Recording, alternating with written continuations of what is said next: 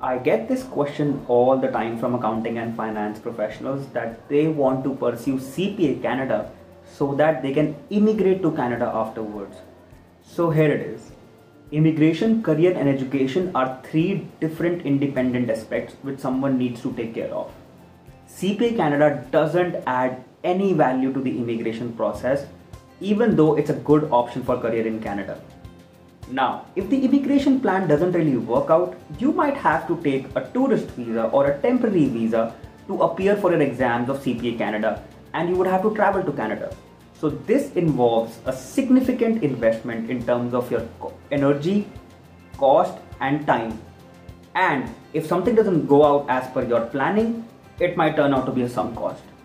So evaluate options that blends all three together, such as you can pursue ACCA in India and you can take CPA Canada through an MRA sitting in India.